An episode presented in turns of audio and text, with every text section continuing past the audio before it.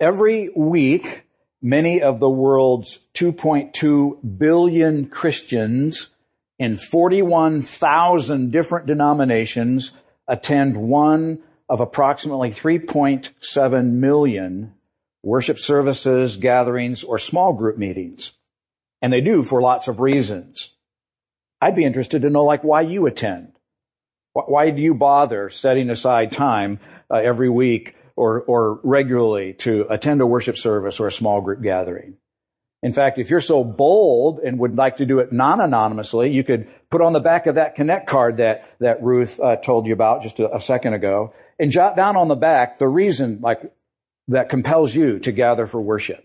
If you don't want to uh, uh, let it be known, you can do it anonymously by just tearing off the front corner of your program and writing on the back. And we're not going to match handwriting. We, we, are not going to outsource it to a, a, analysis to see who said what. I'm just curious. Uh, I'd like to maybe compile them and post it on our um, internal website called The City, just to give you a, an idea of the different reasons represented right here in this room. Some of us attend out of the holy habit of obedience, punctuating the rhythm of our regular weekly life with worship. Some to serve others in the church family with their gifts and their talents. Some of us desire to connect with friends or to establish a new community, especially if we're relocating or just moved to a, a new town.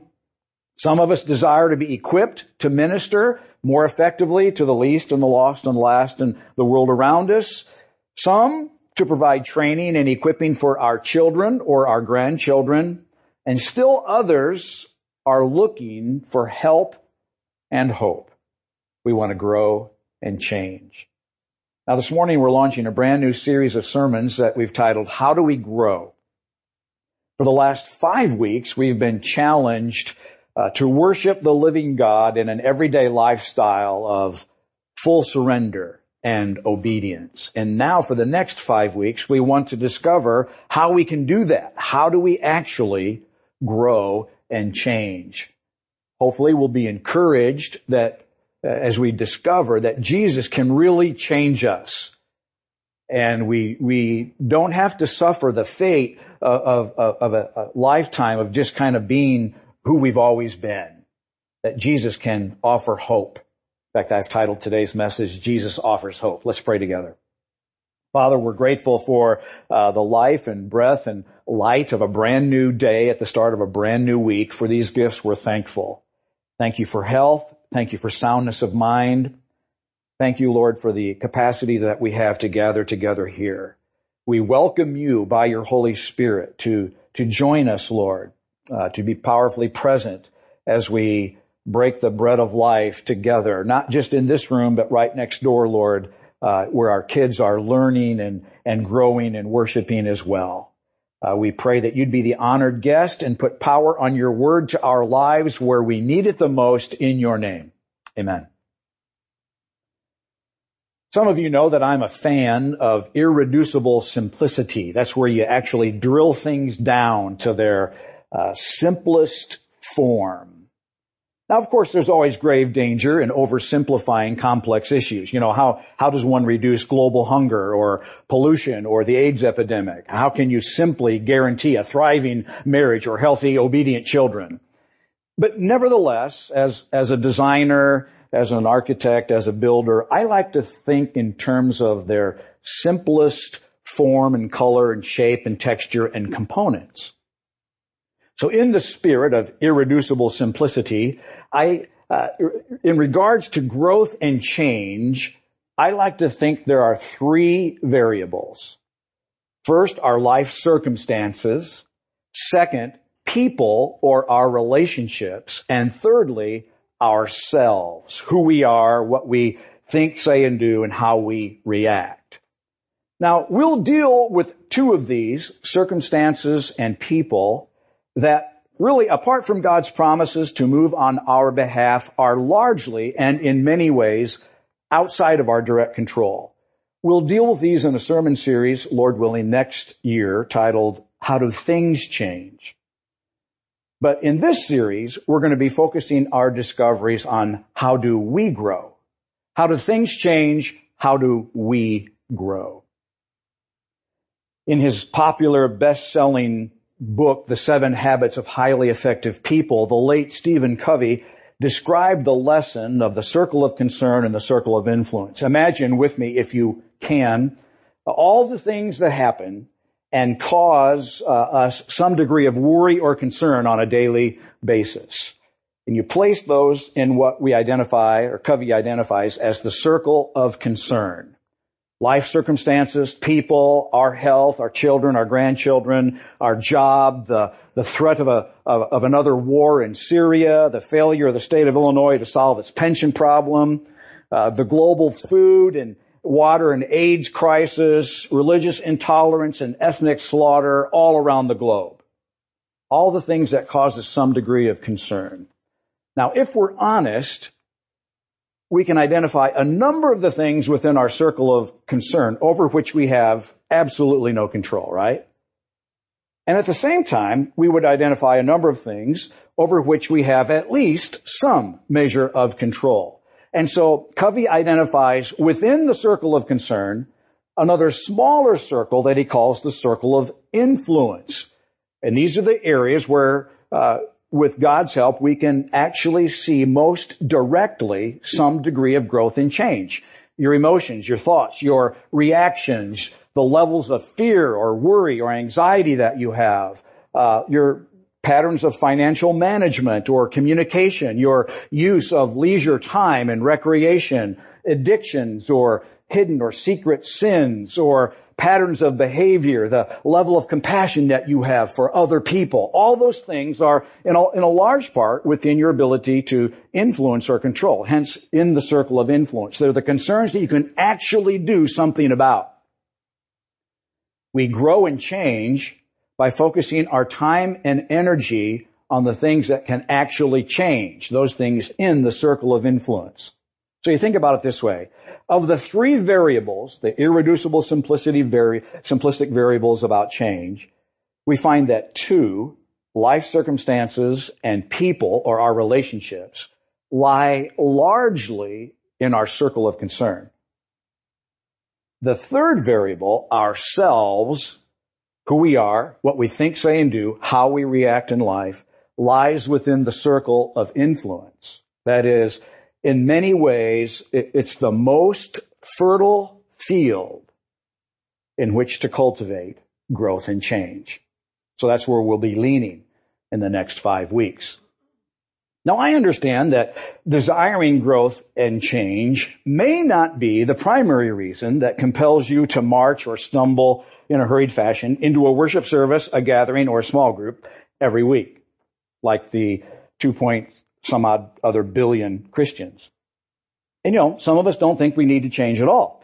But you like things the way they are. Hey, you know, life's good, school's good, job's good, family's good. Hey, you know, I might have a few shortcomings, but, and you know, I can always use a little extra money, right? But I don't really see anything major. So, you know, I don't really need to change. Others of us see maybe little hope for change we've kind of been stuck the way we are for so long, or we've seen so little change that we, we have little hope that anything would be different moving forward. Still others of us have tried to change with little results. It's not for lack of trying. You know, God knows we've tried. Maybe through New Year's resolutions, uh, setting goals, through prayer, confession, repentance, going to counseling, and attending a small group, reading and studying our Bible, even fasting, by gosh. No luck. Some of us want to grow and change, but we just don't know what to do. Like what, what would actually the steps we take? You know, we'd love to see some things change. We'd love an everyday lifestyle of full surrender and obedience as a Christ follower, but we just don't know how to go about seeing those things actually change. Still others of us are actually experiencing right now a season of steady personal and spiritual growth and we bless that. We just say, more Lord, more. Now you probably fall into one or more of those categories depending on what day of the week it is. So I'd like to just kind of drill down just a little further to help us all identify Let me ask you a question. If you could grow in one area or change one thing about yourself, who you are, what you think, say, and do, and how you react, what would it be? Now don't shout it out.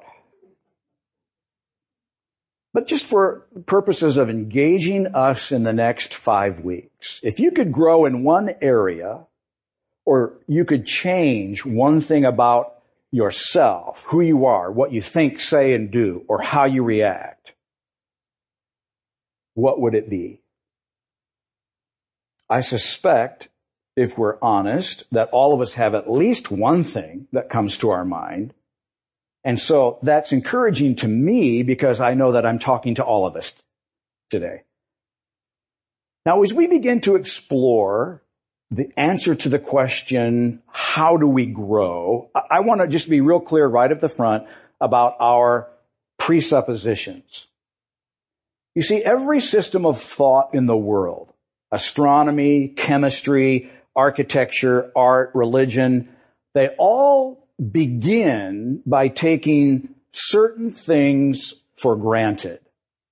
That is, all knowing of any kind begins with an act of faith. For instance, the development of science, as we know, would be impossible without the belief that the universe is rational. Now, this can't be factually proven. It's a presupposition.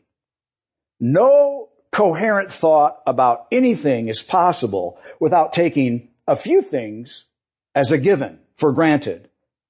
You have to have certain presuppositions. And I believe that's what's, what is required for intelligent, honest, thoughtful discussion or preaching or teaching or communicating is that one should be as explicit as possible about what our presuppositions are. So for the Christian, there are two that I'm using in our series. The first is that Jesus is real. And secondly, that the Bible contains a true and accurate record of his life and ministry. To be sure, we cannot factually prove these two presuppositions. If you're brutally intellectually honest, you can't prove either of those two presuppositions. We who are Christ followers actually believe that there is enough empirical and historical evidence that suggests they are factual. They are our presuppositions. Jesus is real. The Bible contains a true and accurate record of his life and ministry. But you know what? If you are prone to disagree or argue, there is no set of scientific data that the Christian can point to to convince you that that is the case beyond your ability to trust. At some point, you have to believe. You have to take a, a, a step of of, of risk or faith. So just to be clear, right out of the get-go, I just want to let you know that our convictions in the vineyard are that 2,000 years ago, a man named Jesus, uh, the divine human son of God, lived in Palestine, had an itinerant ministry, died and then rose again and ascended to God the Father. And his biography, as short and as incomplete as it is, is recorded in the four gospels of the New Testament, Matthew, Mark, Luke, and John. Now everywhere Jesus went, the, the biblical record shows that he employed simple stories. Today we call them parables. Where he communicated God the Father's inexhaustible, never-ending love for all people everywhere. Jesus taught that God is good, that he's a loving and merciful and faithful father. Jesus offered hope to the hopeless. He encouraged uh, those who were oppressed by life and religious circumstances. He taught that God actually blesses those that are, well, that our society considers on the outside. Uh, the sinful, the weak, the poor, the marginalized, women, children, the mentally ill, the demonized, the handicapped, and the sick. God actually blesses them. And then Jesus proved that what he was saying was actually true. He proved it by what he did. He forgave sin. He called people back into relationship with God the Father. He met needs, healing the sick, uh, setting the demonized free, feeding the hungry, and uh, even raising the dead. Jesus launched this itinerant ministry with an announcement that's recorded for us by Dr. Luke. If you have your Bible or your Bible app, you can open up to Luke 4. We're going to be looking at several passages from the New Testament, uh, the Gospels, in succession. But uh, Luke 4, Jesus began this itinerant earthly ministry with this announcement. Luke 4, verse 18. The Spirit of the Lord is upon me, for he has anointed me or enabled me to bring good news to the poor. He sent me to proclaim that captives will be released, that the blind will see, that the oppressed will be set free, and that the time of the Lord's favor has come. Matthew, one of the other gospel writers, says in the ninth chapter of his uh, uh, letter uh, these words about Jesus when he is capturing in a in a single statement, kind of a sweeping summary of Jesus's itinerant ministry. Matthew nine, verse thirty-five. Jesus traveled through all the towns and villages of that area, teaching in the synagogues announcing the good news about the kingdom and he healed every kind of sickness, disease, and illness. When he saw the crowds, he had compassion on them because they were confused and helpless like sheep without a shepherd. So Jesus was and is good news. That's the word gospel, good news. And we've seen in these two texts that the arrival of his kingdom is a good thing. And so, if Jesus or the kingdom of God is received as anything other than good news, then it's not the biblical good news. Jesus and his kingdom are good news. Jesus, the text said, had compassion on those of us who, who were confused and helpless, wandering in life as a as a sheep without a shepherd. And it's interesting that Jesus often employed this metaphor. That's a figure of speech uh, that we are, as his people, sheep and that he is our shepherd. And he used it as an encouragement to actually help his people grow. So one such occasion uh, where he used this metaphor is recorded by the third gospel writer, John, in the 10th chapter, where we read these words. Verse 6.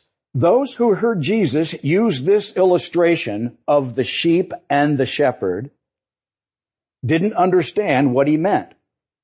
So he explained it to them. I tell you the truth, I'm the gate for the sheep. All who come before me were thieves and robbers, but the true sheep didn't listen to them.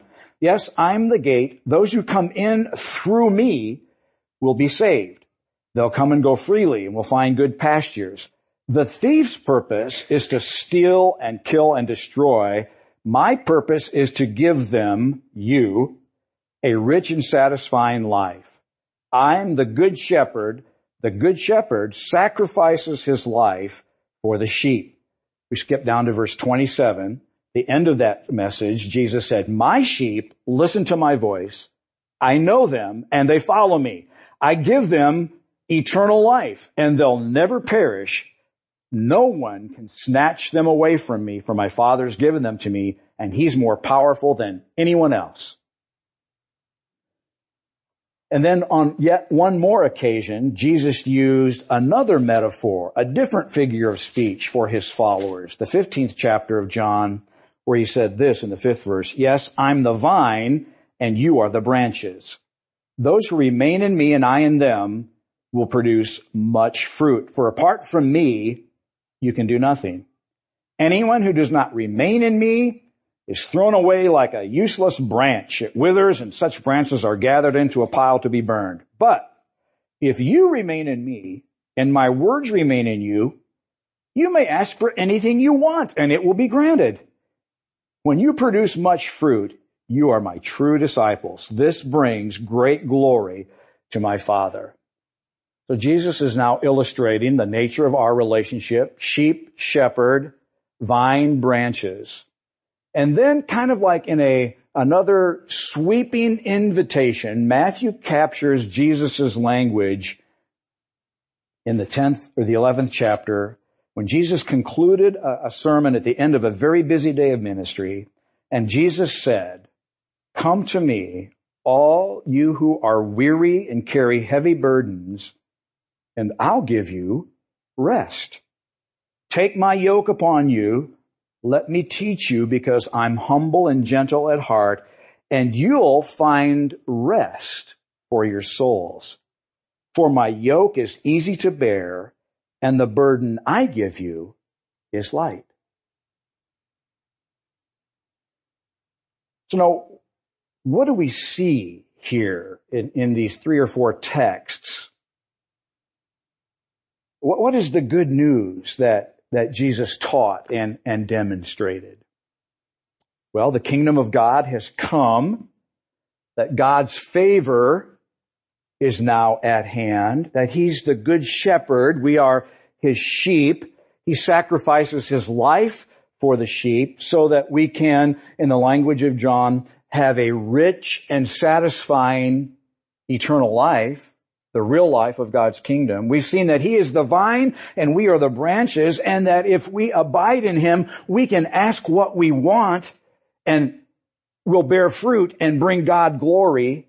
And then Jesus invites all of us, if we are weary and heavy, a, a, a heavy burden, that He will actually give us rest, freedom. So I like to summarize what Jesus is announcing and declaring and proving in his good works this way. Jesus offers help for today and hope for tomorrow. Jesus is our answer. It's because of Jesus that we can grow and change. We don't have to stay the way we are. Jesus' invitations are sincere. And if we allow him to, he will invade our circle of influence as we trust him. And we see this in the lives of hundreds, if not thousands, in Jesus' earthly ministry, in the accounts recorded for us by the gospel writers. We see it in the history of the church around the world in the, in the previous 2,000 years. We see it, uh, the, the hope, it, it, that hope in the biographies of the early church fathers, the saints in the Middle Ages, the figures in the church in the Reformation, and even the recent centuries. God changes people. Jesus offers help and hope.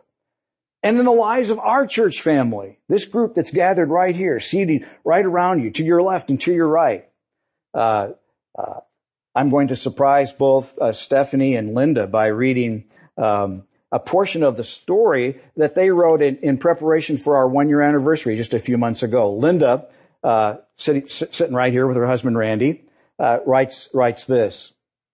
Over the last year, the Lord has brought us new revelations, more healing uh, in body, soul, and spirit, and more peace in our family. That's growth and change. Thanks for sharing. Stephanie writes this. This has been a, a difficult season of hardship, but what God has done is to constantly remind me that He's with me. He's with me through every issue, through days of rain and days of sunshine. Learning the concept about living in the already and not yet of the kingdom has helped me put this into perspective. Thanks for sharing, Stephanie. That's powerful. And these are two among a hundred right here Every one of you, no doubt, could, could write in some way how Jesus, even if you didn't know that it was Him who was helping, no doubt could say, God's made a difference in my life in this way. He's brought help. He's brought hope. I'd love to hear your stories. I'd love to read another dozen. Uh, if you're still space on your Connect card, you could even write that story out or post it on the city. I'd love to, to hear your uh, story about how Jesus has brought you help and hope. Today, a, a quick search on Amazon.com for self-help titles produced this week for me 305,365 titles of books. From everything from personal transformation to success, happiness, self-esteem, stress management, creativity, time management, memory improvement, and many more. And no doubt, numbers of us would reap a degree of appreciable benefit from these strategies and these approaches. You know, they're not bad. They're selling books for a reason. But Christianity is not a self-help program. It's not about building a better you. Christianity is Christ. It's about coming into a relationship with the living God through his son Jesus, who loves us unconditionally and receiving the help for today and the hope for tomorrow that he promises in his kingdom. That's what Christianity is. And so, just cut to the chase, irreducible simplicity. I like to think about it like this. If there were a very first principle for how do we grow, how do we change, it has to be this. In order to get from where we are to where we want to be, it has to be through Jesus. That's it. It has to be through Jesus. Coming to Jesus fully surrendering to Him and asking Him to cause us to grow and change into the followers that He wants us to be. No tricks, no hidden agenda, no five easy steps, no seven orderly paths to growth. It's just surrender and come to Jesus and ask Him for the help. And the beauty, the beautiful thing about the sovereignty, the bigness, largeness of God through the Holy Spirit who lives in each follower is that he can uh, create a personal development plan. Now, I got a daughter who's a teacher. Lori, you're a teacher. A number of you are teachers. They have these things called IDPs. Is that what they're called? Individual development plans, IDPs. And what that is, is when a teacher or an administrator creates a custom designed plan for personal growth and development for each of their students. And the beauty about the Holy Spirit is He can make an IDP for each one of you. It's not one template that the church lays over at the top of like, if you all do this program or you all follow this script, then you all grow to Christ likeness. Because each of us is unique. The Holy Spirit is the IDP maker. He, he can craft the plan as we submit, as we surrender, and as we trust Jesus for help and for hope to cause us to grow and change into the people He wants us to be. Now on one occasion, uh, Jesus was approached by Nicodemus. He was a teacher of the Jewish religious law. And we're going to wrap up today by looking at, at a few glimpses of hope from his story. John chapter 3. He came to Jesus by night, perhaps because he didn't want anyone else to witness the exchange. Or maybe he was just too busy with regular religious stuff to meet during the day. We don't know. He'd been observing Jesus in action for some time now, and he knew something was different. He said, well, master, we, we know you're from God because you do all this cool stuff. And I think what he was trying to say is, man, there, there is a powerful difference between the effect of your ministry and ours as a teacher of the law. I think he was comparing the results of his teaching and looked at, and reading of the law versus Jesus and he saw that the law, religion, brought hopelessness and guilt and bondage. It was a heavy yoke. It was a burden that not many people could bear. Many of us have felt in various religious systems in which we were born and raised. God bless them all, but we felt like it was, oh, like life's hard, church shouldn't be. I mean, really, that's the philosophy of the vineyard. If you, and you can quote me on that one. I'm still trying to figure out when people ask me, well, so what kind of church is the vineyard? If the conversation actually gets that far, I really don't know a great answer yet, but that's a good one. You know, life's hard church shouldn't be. The gospel is good news. Jesus is good news. And if what you're experiencing is not good, then it's probably not the gospel. Okay, that was a little sidebar for free, but, uh, I gotta think that Nicodemus just saw week in, week out as the people funneled into the synagogue and funneled out. He saw the hopelessness and the despair that more religion and more laws and more guilt produced, lifeless. And then he looked at Jesus. And everywhere Jesus went, there was life and there was light and there was hope and there was healing and there was shouting and high-fiving as people got healed and rejoiced in the, in the coming of God's kingdom. And I gotta think Nicodemus said like, I'm slow, but I'm not stupid. Something's different between mine and his ministry. Jesus told him in John 3, 3, I tell you the truth. Unless you're born again, more literally in the original language, born from above, you can't see the kingdom of God. To which Nicodemus replied, well, what do you mean? Like, how, he said, how can an old man go back into his mother's womb and be like born over again? And then Jesus explained, I assure you, no one can enter the kingdom of God without being born of water and the Spirit. Humans produce human life. That's the water. You're born in a bath of water. If you've observed birth, you know that. If you've given birth, you really know that. Okay? So the water is referring to human birth. And then he went on to say, um, but the Holy Spirit gives birth to spiritual life. So don't be surprised when you say, when I say you must be born again or born from above. The wind blows wherever it wants, and just as you can hear the wind but can't tell where it comes from or where it's going, so you can't explain how people are born of the Spirit. It's as if Jesus were saying, Nicodemus, in order to experience the rich and satisfying life of my kingdom, to receive my help for today and real hope for tomorrow, you've got to be born from above. Jesus said, and don't try to figure it out because there is no understandable, rational explanation for how that happens. You won't be able to figure it out. He said, in the same way that you can see, uh, uh, you can't see the wind, but you can hear it and, and observe its effects in the trees, but you really don't know where it comes from or where it's going.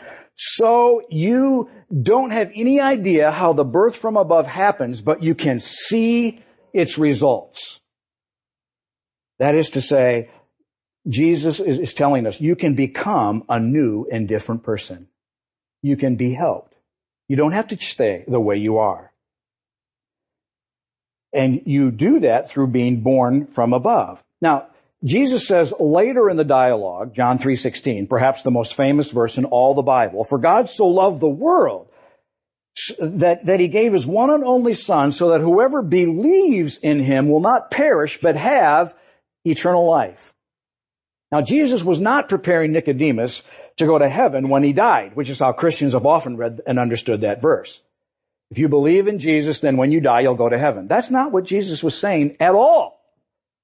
He was telling Nicodemus how to experience the rich and satisfying life of his kingdom that he was observing. Jesus was saying, when you come to me, and you believe in me, you surrender to me, you embrace me, you receive the birth from above that I've got, then you're going to receive the rich and satisfying life of my kingdom right here, right now.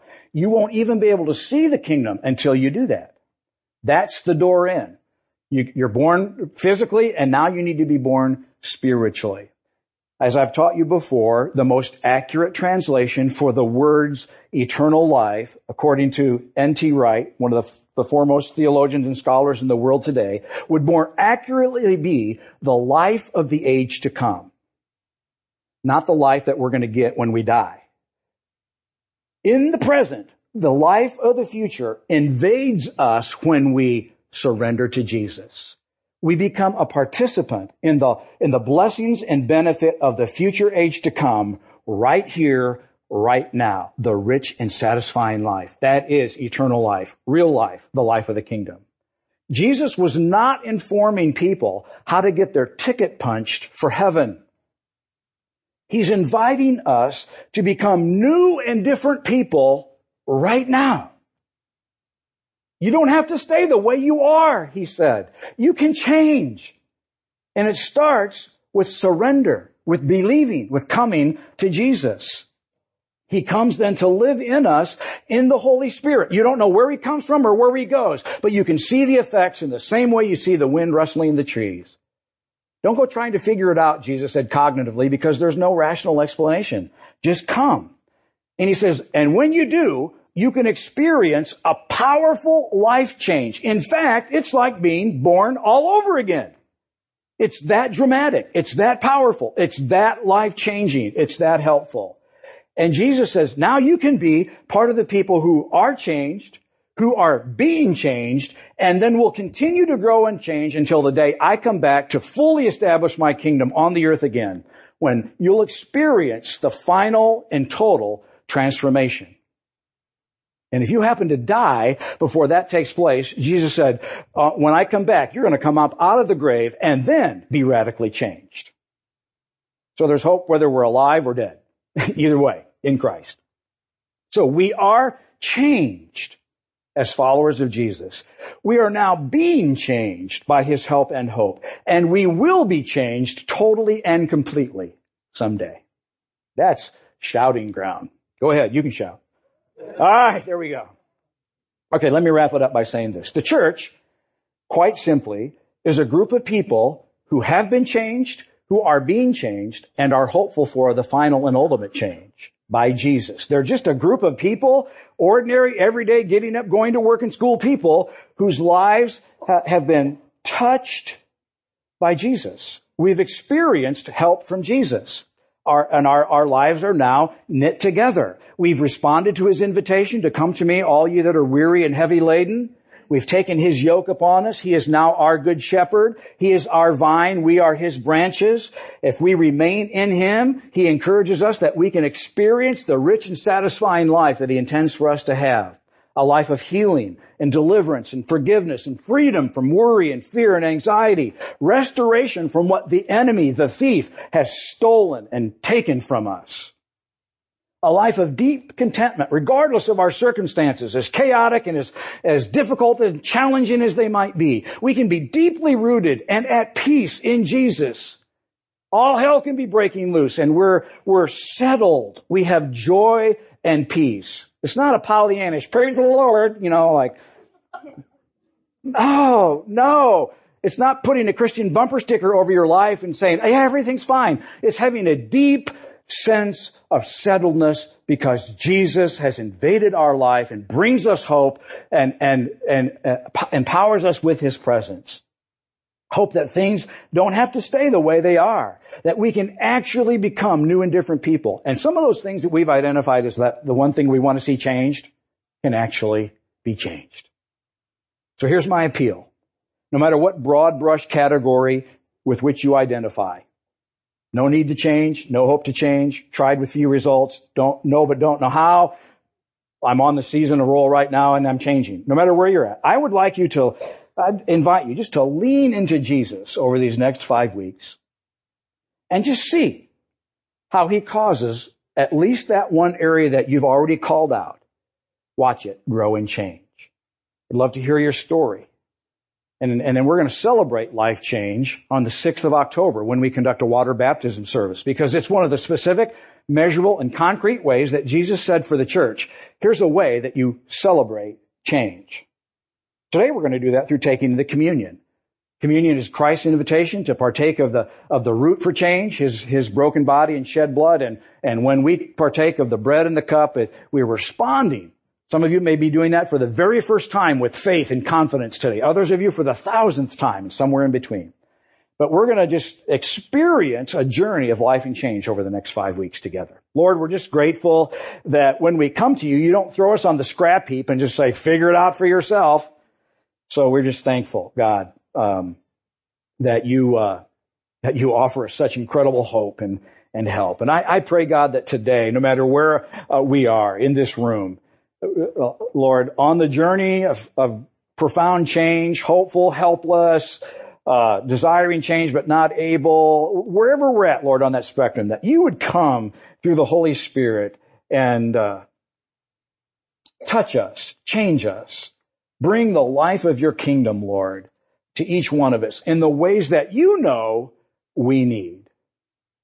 And even when, Lord, we're out of touch with what we need, we, we say, come Holy Spirit, have your way, cause us to grow.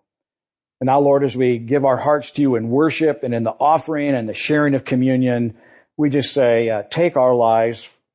Uh, we come to you with these few simple, humble offerings and we say, take them for what they are, tokens that we, we want to make a difference for you. We love you in your name. Amen.